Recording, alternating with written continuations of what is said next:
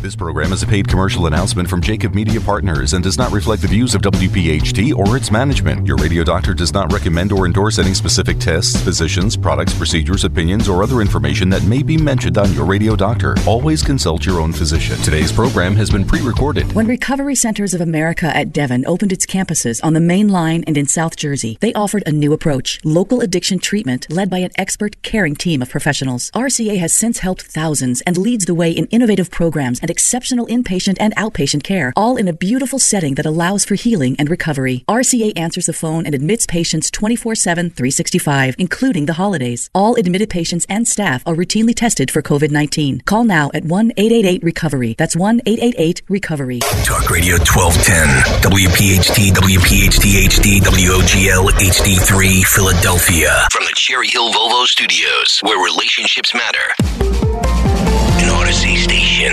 It's time for the Delaware Valley's first radio doctor. On call every Sunday morning at 10. This is Your Radio Doctor with Dr. Marianne Ritchie. Presented exclusively by Independence Blue Cross. Listen, seven months or ten months is an absolutely exceptional, exceptionally short time frame to produce this vaccine.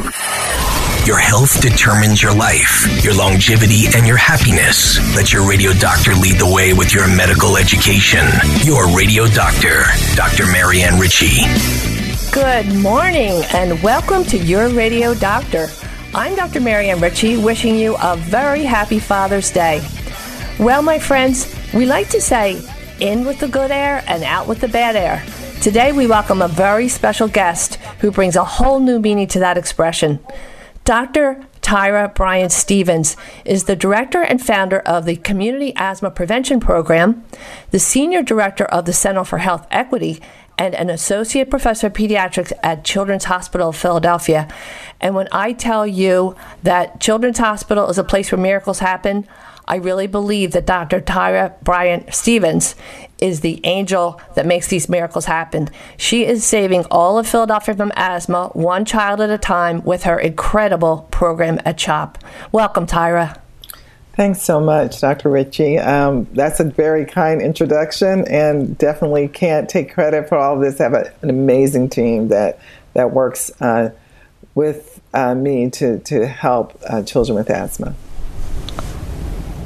Well, you're you're too humble, but that's part of the beauty of you. We're here to talk about asthma and what you've done in.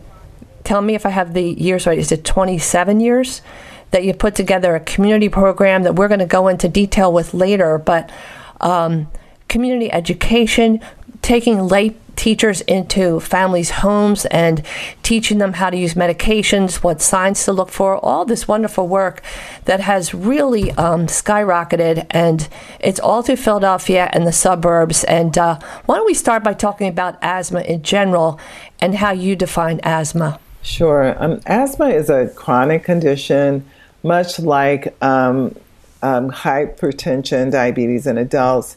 Um, but it's the symptoms wax and wane, so they're not always there. However, the inflammation's always there, um, and the inflammation causes um, the airways to be smaller. It makes it more difficult for children to breathe in and out, um, and causes chest tightness, wheezing, wheezing um, difficulty breathing, and it can compromise their ability to exercise.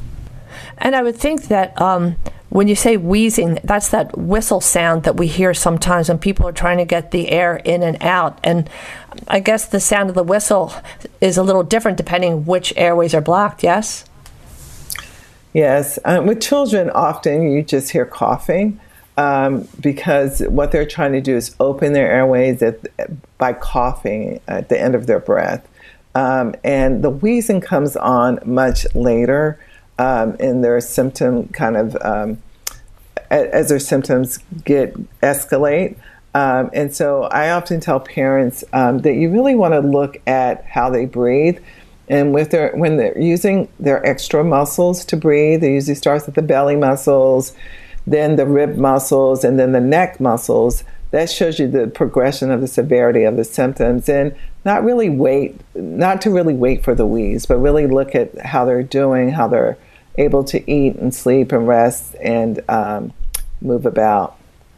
That's a really important message because you're right. You know, we, we think of the classic sign, uh, wheezing, but if a child's using all that energy just to breathe, that can't be a good sign. So I guess if the cough is the major sign, it might not always be recognized as asthma. Am I right? Does that make it a little hard to diagnose, especially in little children? Yes, early on it is harder for us to diagnose. We know that um, children with asthma, often uh, parents will say that their cough always goes to the chest, or they will say that their cough lasts longer than a normal cold. Um, because viruses are the biggest trigger of, of asthma symptoms. So they get a cold, they start coughing, and when they're younger and they have not been diagnosed with asthma, many times it's not until they get much worse if parents realize that this is not the typical cold. So, a lot of little children under the age of three might have frequent colds, but most of them do not go on to asthma. Am I right about that? Sure. Yeah, we know that um, children who wheeze less than three years of age, only about a third go on to wheeze persistently. Um, and so, um, there's some clues to that. If you have a family history of uh, children, uh, of uh, mom or dad who wheezes, um, you're more likely to wheeze if you tend to be allergic, meaning you have eczema or hay fever or, allergic rhinitis. Uh, you're more susceptible. We have something that's called the uh, Asthma Predictive Index, and we look at one major or two more minor um, um, um, symptoms um, prior or signs uh, before age three gives us uh, helps us to predict who would go on to be persistent wheezers. Mm-hmm. So you mentioned that uh, viruses or the common cold is probably the most common trigger for infants and young children. I remember seeing my daughter struggling when she was about five weeks with RSV, mm-hmm. respiratory syncytial virus. So under age three, are the viruses that cause it different than those in older children? Um, the respiratory viruses are the same. It's just really the, the, the fact is that children's airways are smaller when they're younger, and as they get older, they get larger.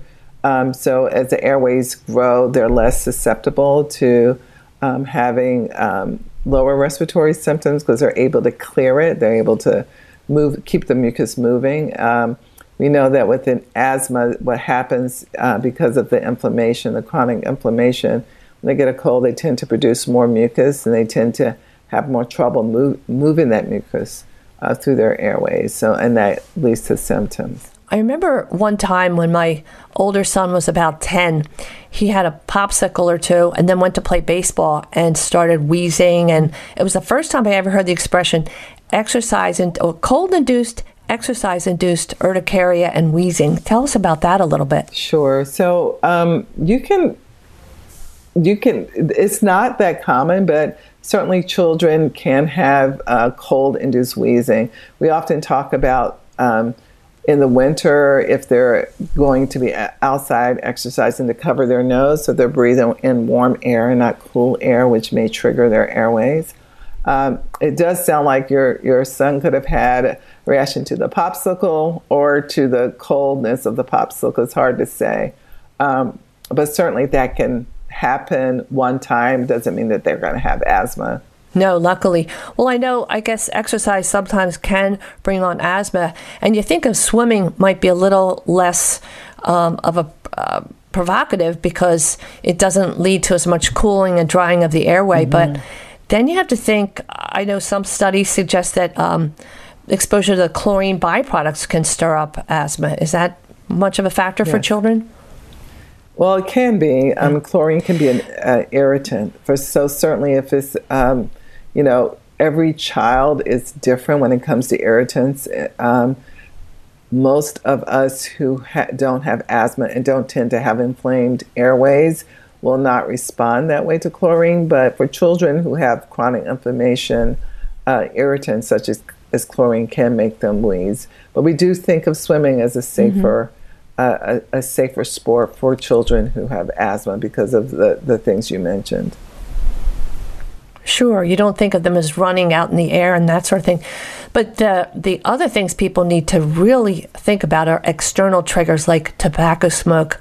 Gee whiz, the single most common external risk factor has to be smoking. And then we have to remind people vaping too, am I right? Absolutely. I think tobacco smoke is probably the number one trigger outside of viruses, um, just because it's so prevalent, um, at least in, in, you know, 20 to 40% of the children that have been in our, in our program. And it makes you wonder what came first, right? Smoking or the asthma.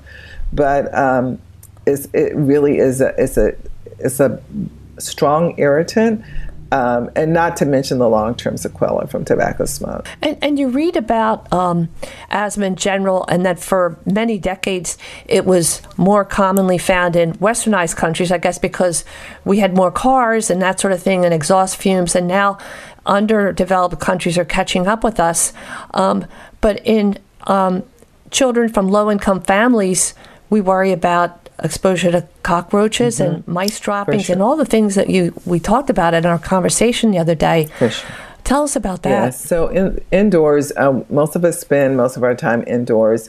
So children who tend to be atopic, meaning they tend to develop allergies, can get sensitized to uh, certain triggers. Any warm um, blooded furry thing or just warm blooded animal can actually cause a reaction. And what we found in in many studies looking mm-hmm. at inner cities that the two biggest uh, triggers besides tobacco smoke are cockroach and mouse allergen. So in our program, that's wow. one area that we really focus on, um, where we teach families how to do uh, cleaning practices and other things to reduce um, uh, mice and, and cockroach.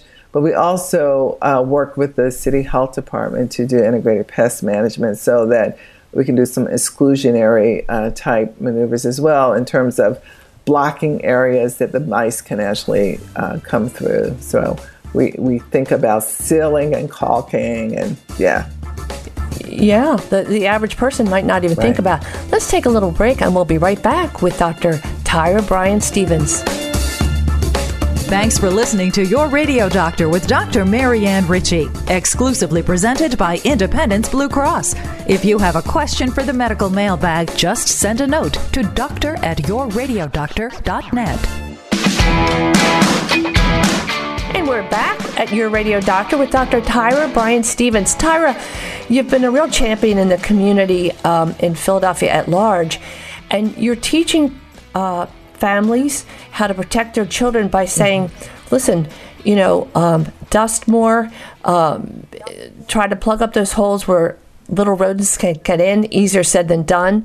Uh, watch with your your pets, little furry creatures in your home, especially you don't want them sleeping too close to your child's bedroom. I would guess might be, but also indoor other odors like um, space heaters and room deodorizers and all those things that I'm sure people learn about. But when you point it out, it probably makes such a difference in a child's life and their family, yes?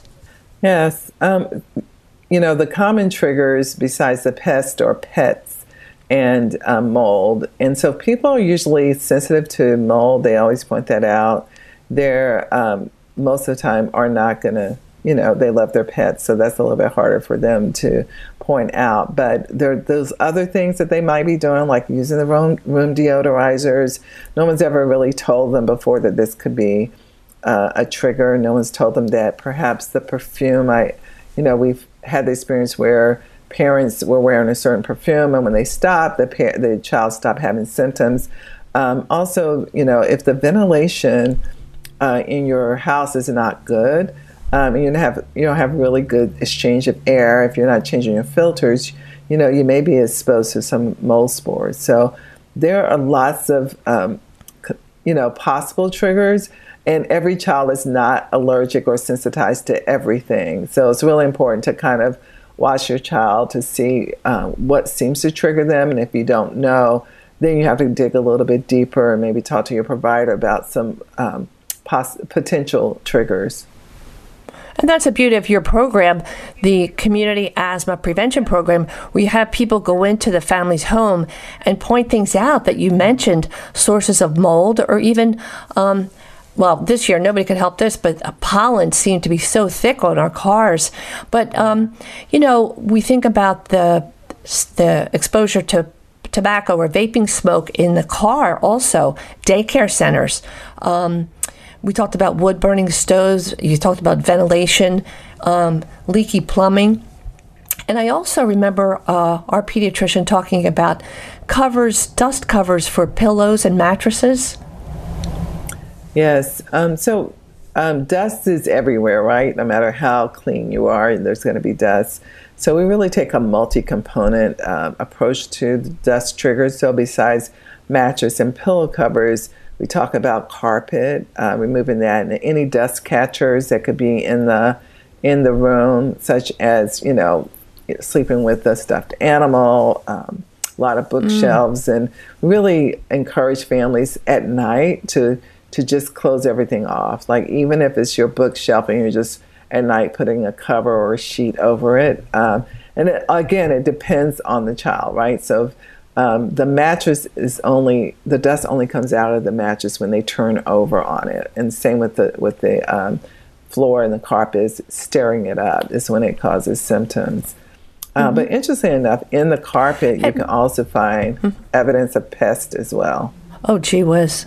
Well, I remember you saying mm-hmm. too that uh, that conditions across the board, even in schools, some of the conditions in some of the Philadelphia schools, uh, there there are mice droppings on the teacher's desk. And how do we expect our children to do well if they're exposed to these triggers? It's it's heartbreaking. I guess the other thought that I, I think to ask is when does a parent ask their pediatrician for a referral to, a, to an asthma specialist? I guess it depends on the doctor too. Sure. I mean, as a, as a parent, you can always ask, but I would say when you should ask is when you feel that you your child is still not controlled, and uh, the the the doctor or nurse practitioner is giving you kind of all the help they can give, or if you feel like you need a second opinion, which is always fine. Um, one of the things that we do in primary care at CHOP that that's not done everywhere is something called spirometry, where we check lung function. So, certainly, if you have a child who has a moderate or severe asthma, they should be getting their lung function checked at least annually. Um, and so, if your if your office is if your provider's office is not equipped to do that, then that would be another reason to see a specialist. Um, mm-hmm. and, and lastly, if if you thought your child was allergic and needed allergy testing, there are blood tests that we can do in the office, which we, we typically do in primary care, but the gold standard of skin testing can only be done in the allergist office. That was my next question: how you test to to really confirm or dispel. And um, so spirometry, it's pretty basic, but if not everybody offers it, the child takes a deep breath and then they force out as much air as they can, which might be hard for children right. under, say, age of six, but it's, it's a good metric for you. Yes. Mm-hmm. I was going to say it's a, it's a very objective way of measuring. So when you have children who are not very sensitive to their symptoms until they get really sick, it helps us know um, objectively if they have um, airway inflammation. Mm-hmm. And I know sometimes you can do a challenge test with a certain medication and have the child get on a treadmill, but it's probably easier than than that kind of extreme. Do you you probably don't have to do a chest X-ray that often, do you? And that might not tell you so much anyway chest x-rays are not are not indicated for asthma. If you think there's pneumonia or something else going on, then of course you do a chest x-ray maybe, but you would mm-hmm. not do it to confirm asthma. And and how are we treating asthma? Uh, what are the basic um, go-tos for asthma these days? Sure. Yeah. So the gold standard is inhaled corticosteroids, which are um, you know uh, anti-inflammation pro- um, medications. So they reduce the inflammation in your airways, so your airways open more. Um, the hard thing sometimes for us to grasp is that um, you have to use it every day, whether the child has symptoms or not. Um, the albuterol, which is the rescue medication when they are sick, is something that you really don't want to have to use. You really want to control them so they don't need the albuterol. But of course, you should have that on hand for emergencies. Is it because albuterol makes people jumpy, or is it just an unpleasant feeling? Is that why you try to avoid it, or just? Well, because it doesn't treat the inflammation. The underlying, the root cause is inflammation. So we want to reduce the inflammation um, and not need the albuterol. Um, mm-hmm. and, and there are side effects, as you mentioned, the jumpiness mm-hmm. and the nervousness. Um, and it only lasts for four hours. So uh, you really want to control them so they don't need medication every four hours. Yeah, um, we'll spend a little more time in the next segment. But how often does the history, a history of allergies, especially to foods, overlap with asthma? Is that something you commonly see? Um, we do see it. Um, I, I, would say that we always think about it when we have a child with food allergies and respiratory symptoms.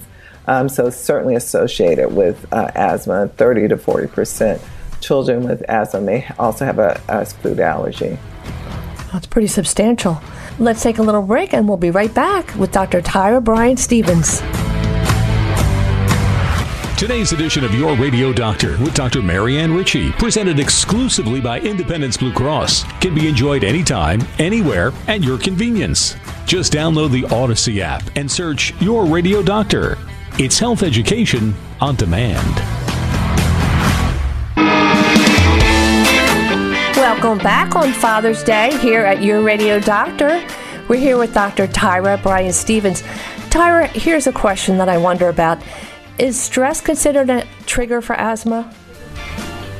Stress can be a trigger for asthma. Um, we, you know, we know that um, sometimes parents think that uh, discount that as a trigger, but it can be, and we really want to take any symptoms um, seriously uh, and any trigger seriously. So uh, even though um, you know, a child may respond differently than other children do to stress.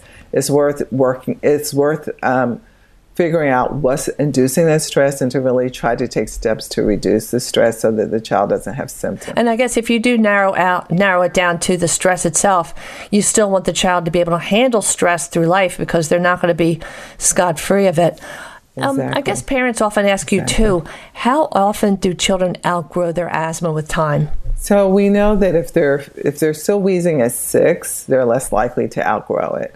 There, mm-hmm. a lot of children wheeze less than three. About half are still wheezing around six, and usually if they're still wheezing six, they're less likely to outgrow it. Although you can have um, periods of quiescence. Sometimes we see that uh, later, like in early adulthood, where uh, it seems to have gone away, and then when they get older, it seems to come back. But when we look at their, their airway function, it was never normal, even in that quiescent period. I know too. We talked about um, strenuous activity and exercise can uh, trigger uh, episodes, but we mm-hmm. don't want to limit a child's activity altogether. And I guess if the therapy is appropriate, they can go all the way to the Olympics without uh, restricting them. Am I right about that?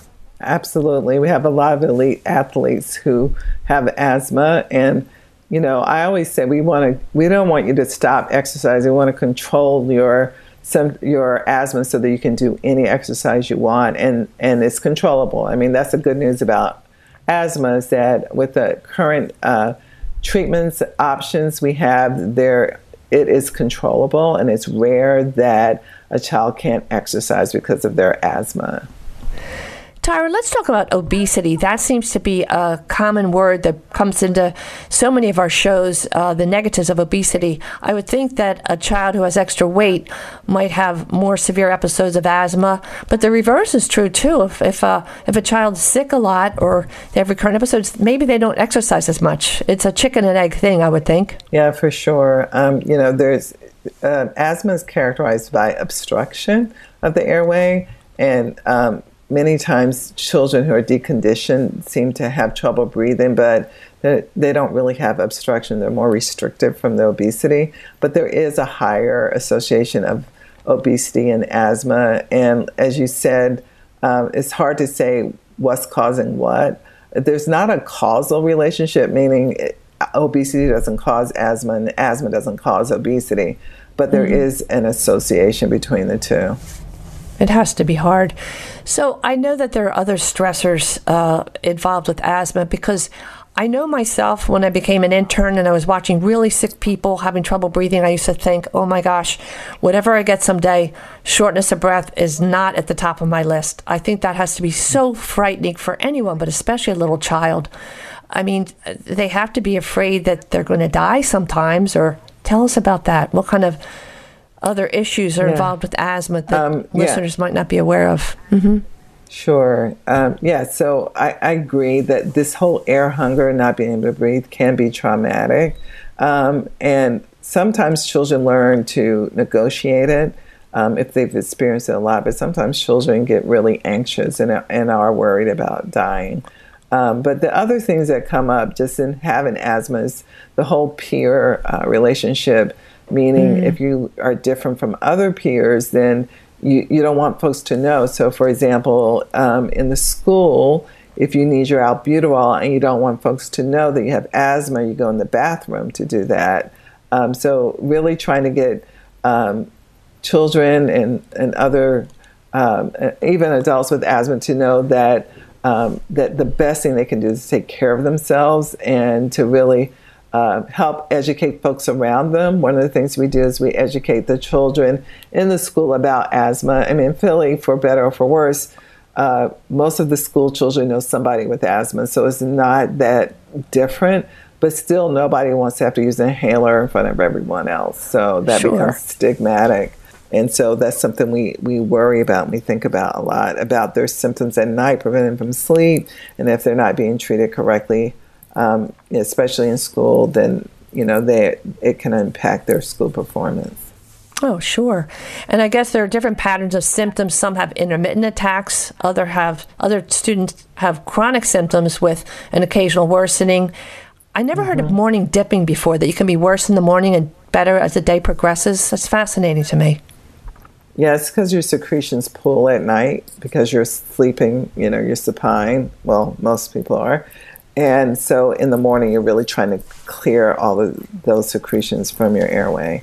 Now, we've made great progress with asthma, and I want everybody to hear about CAP, Community Asthma Prevention Program, because we're becoming more aware and more um, active in approaching disparities in healthcare. Tell us, if you would, how you got started with your fantastic asthma prevention program and the five different segments to it. Sure. Um, so in 1997, as a primary care physician, I noticed that my children, my patients, were going to the hospital a lot, even though I was providing guideline based care. So I started to ask the question what are we missing? Where are the gaps? And so we started doing community classes in the Y in uh, uh, West Philly and, and started to hear from the parents what their challenges were.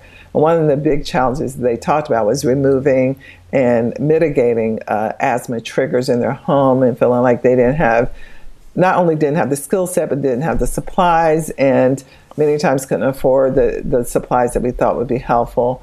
So we began looking at that, and we employed community health workers who are uh, women for the most part who live in the community. Um, and we hire and train to conduct classes in the home and to teach parents how to reduce triggers in their child's bedroom specifically, but the rest of the house as well. The other thing that we heard was about schools and feeling like when the kids went to school, people weren't didn't know how to take care, or if they knew how to take care, the communication wasn't good. So we began working uh, in the, with school nurses, and I mean, you know, God bless school nurses. They're by themselves caring for the health of all the children in the schools. So we certainly wanted to support them, and we um, have evolved to now having community health workers in the schools who help.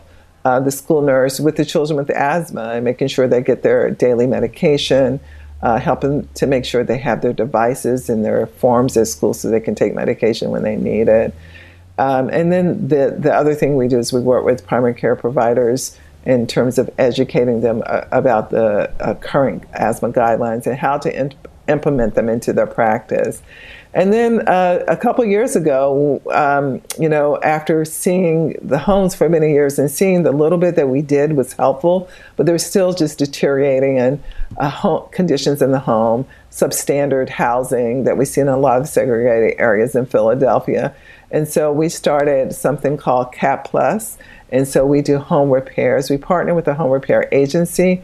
Right now, we're partnering with Rebuilding Together Philadelphia uh, and they actually do the repairs. But where we come in is that we, um, our community health worker, uh, helps to identify where those repairs are needed in, in regards to the asthma triggers. So, what repairs um, are related to asthma triggers? We identify that. Uh, we then we work with the home repair agency, uh, like I said, currently with Rebuilding Together Philadelphia, and we um, and they identify the contractors and they um, implement the, the, the, repairs in the homes. And we've been really uh, excited to do this with homeowners. Um, so far, we, we're at number 97. Uh, And Oh, we my hope to do even more homes in the future as we partner with uh, others. I, I, I already said you're the you're the angel of asthma prevention. I don't want to say you're the angel of asthma, but it was interesting when I'm reading it. So in 1997, you said, "Oh my goodness, one in four children in West Philly live with asthma, and you want fewer visits to the emergency room, fewer hospitalizations. You want these kids to enjoy their childhood, go to school, and progress as their peers. So you start with the communication." Uh, sorry, educating the community, even children ages five and up are invited. Then you have the home visits, which are so brilliant and makes people feel good. It gives people joy to go and, and teach families. Then you're going to fix the repairs, and you're working with the city of Philadelphia and great um, home repair small businesses, which gives them jobs. And then I think it's brilliant that you address primary care physicians. God bless those. The primary care docs have to do everything and do it well. And when you give them um, little extra, um, just metrics to follow, it makes their lives so much easier and helps the patients. But then the prevention school programs, it's it's just fantastic. Let's take a little break and we'll be back in our wrap up with Dr. Tyra Bryant Stevens from CHOP. Thanks for listening to Your Radio Doctor with Dr. Marianne Ritchie, presented in part by Recovery Centers of America. When needed, call RCA 1 888 Recovery.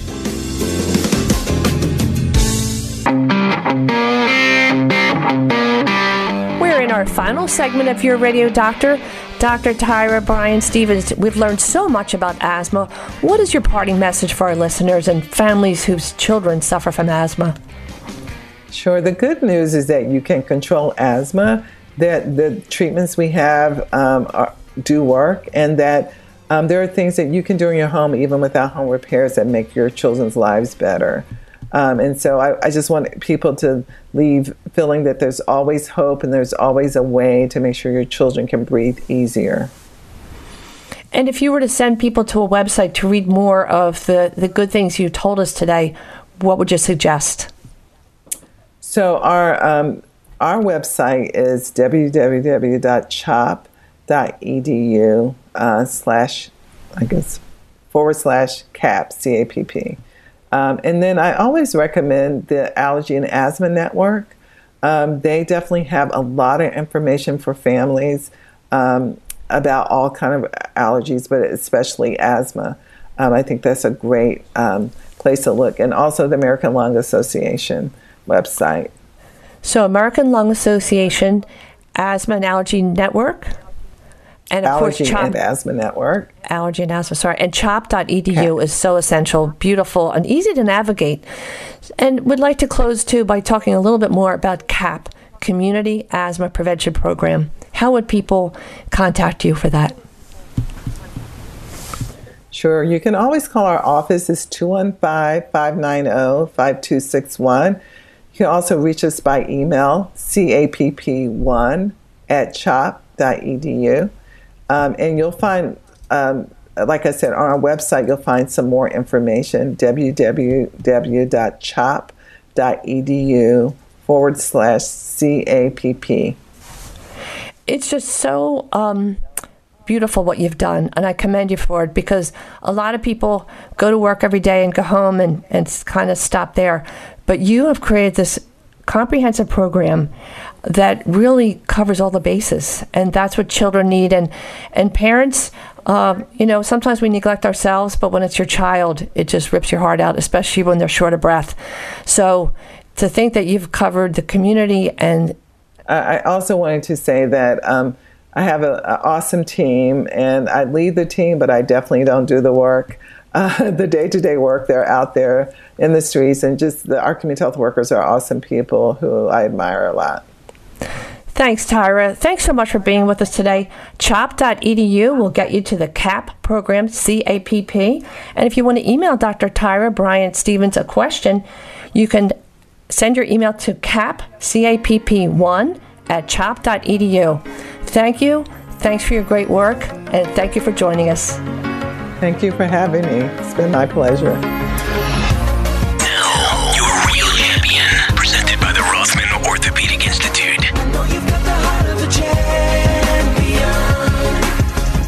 And now for Your Real Champion. I call this segment Knowledge is Power. We see children as our future, and how the world will look tomorrow depends on what we teach them today. Even Walt Disney knew that our greatest natural resource is the minds of our children. John McConnell, a very successful businessman, knows the value of a good education. He enjoyed college at Georgetown, earned his business degree from Wharton, but the seed to his understanding of the world was first planted in high school at St. Joe's Prep. There he studied, cheered at pep rallies, went to proms with boys from city and suburbs from all walks of life. Four years with his prep brothers, where he learned and grew to become a man for others. John spent his career as a consultant, helping other businesses become more productive based on team building and inclusion. He retired early and began an entirely new career. John had a vision stemming from his high school days. Why don't we offer the same chance to succeed to kids who don't have a St. Joe prep opportunity? Philadelphia fails to educate about 50% of its youth, and with no workforce, we see a bump in crime. This is a true failure to tap our most important resource, human capital. John is the founder and president of Cristo Rey High School in Philadelphia, which opened in 2012. This is a private, independent Catholic high school in Philadelphia for students of all faiths from low income families, with an innovative work study model. Each student works one day a week at a local business and earns real wages that go directly to the school and cover the student's tuition. The school has over 100 job partners in the greater Philadelphia area. With over 120 students per class, there's enough to develop a competitive sports program. And of course, there are lessons learned in team play, but John also knows the value of other students gain when cheering for the school's team. Caring for the whole person includes attention to mental and physical health. So, Cristo Rey now has a school based health clinic that streamlines access to medical services and reduces time away from school for students who need medical attention. Of the 720 graduates, 100% have been accepted into four year college and 82% are persisting in college. Cristo Rey, it's Spanish for Christ the King. The pervasive culture is based on love, the gospel message of Jesus. Love doesn't simply mean liking another person, it's defined by sacrifice and giving in the interest of others. Students are taught to respect people of all faiths. Cristo Rey offers a home like environment, and for many, it provides a safe place with good role models and mentors with whom they can share their problems. Students come as shy 14 year old boys and girls. As seniors, they're bright, friendly, and more confident young adults. After four years, they know they're good, they know they're smart, and they're sure they'll make a difference. We salute you, John McConnell. You're a real champion. Thank you for tuning in this week and every week. You can hear this show again or any of our shows on yourradiodoctor.net. We would love to hear from you. Send us a story of your real champion from your family, your office, your community.